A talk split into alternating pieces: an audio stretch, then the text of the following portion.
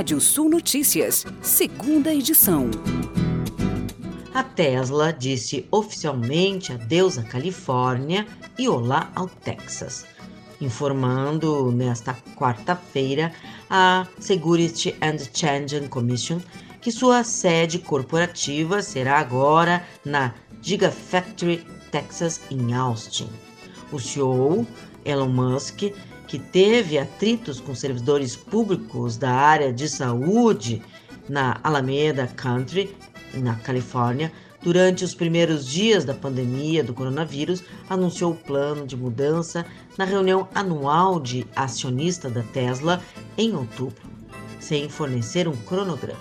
A fábrica da Tesla em Austin, que fará o modelo Y e o futuro Cybertruck, está quase concluída. De acordo com a Agência Internacional de Energia, as capacidades de energias elétricas renováveis no mundo aumentaram e bateram recordes, embora em ritmo insuficiente para que o planeta alcance a neutralidade de carbono. O maior registro até o momento era de 290 gigawatts no ano passado, mas a agência revelou que as novas capacidades disponibilizarão 4.800 gigawatts até 2026, sendo a energia fotovoltaica responsável por 50% do avanço. Contudo, para alcançar a meta de neutralidade de carbono proposta para 2050, as previsões de novas capacidades precisam dobrar. A calçadista Arezo ingressou no mercado de roupas femininas com a aquisição da marca de luxo Carol Base por 180 milhões de reais, 150 milhões pagos à vista e o restante em parcelas de até três anos. O negócio se alinha à estratégia da empresa, que se posicionou como uma companhia completa de moda em 2020. A Arezo comprou a reserva de roupas masculinas. No início deste ano, a empresa até chegou a disputar a aquisição da Ering, mas acabou perdendo a briga para o grupo Soma, que é dono da Farm e da Animale. E o Ministério da Agricultura autorizou a prorrogação da segunda etapa da campanha de vacinação contra a febre aftosa do ano de 2021 em 14 estados. A medida foi solicitada pelas entidades representativas dos produtores e foi chancelada pelo Serviço Veterinário Estadual. A aplicação do prazo ocorre em função da necessidade de remanejo de doses de vacinas para algumas regiões. E um estudo comprovou que há um retorno de investimento com mediana de 15, podendo alcançar 28% ao ano. Esta é uma das principais conclusões da análise de 40 projetos de plantio de árvores nativas brasileiras em quatro dos seis biomas brasileiros. O estudo constatou ainda que modelos produtivos com espécies nativas podem retirar de 6,7 a 12,5 toneladas de dióxido de carbono equivalente da atmosfera por hectare ao ano. Eles também reduzem a erosão do solo, melhorando a qualidade da água que chega aos rios e reservatórios. Segundo projeção da Brascom, Associação das Empresas de Tecnologia da Informação e Comunicação e de Tecnologias Digitais, o setor de tecnologia deve criar 797 mil novas vagas de trabalho no Brasil até 2025. A entidade estima, no entanto, que faltarão profissionais para ocupar 532 mil vagas. Os números reforçam o déficit de profissionais de TI no país, piorando pela aceleração digital impulsionada durante a pandemia.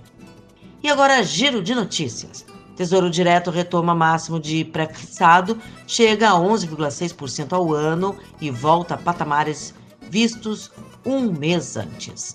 Fed provavelmente discutirá a redução mais rápida de estímulos na próxima reunião, diz Powell.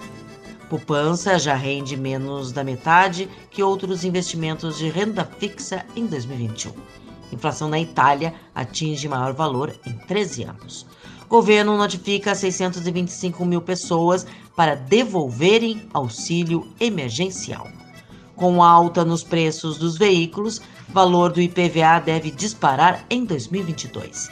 Três a cada cinco brasileiros têm medo de vazamento de seus dados em compras online. Samsung fornecerá novo chip automotivo avançado para Volkswagen. Mercado Livre forma aliança contra produtos falsos da Leves e outras marcas. Spotify dá prêmio grátis por três meses e oferece desconto para quem cancelou.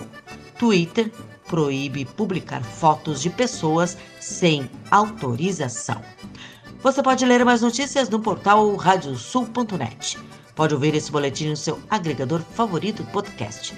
Eu, Kátia Desessar, volto amanhã às oito e meia da manhã no Rádio Sul Notícias, primeira edição.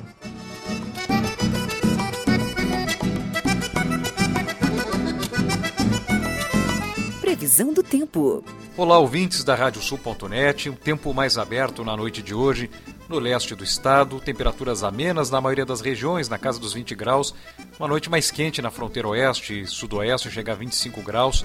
Se mantém né, nos 25 graus, é uma, uma noite mais quente por lá. Temos é, nesse começo aí de dezembro, portanto, tempo mais firme para o Rio Grande do Sul.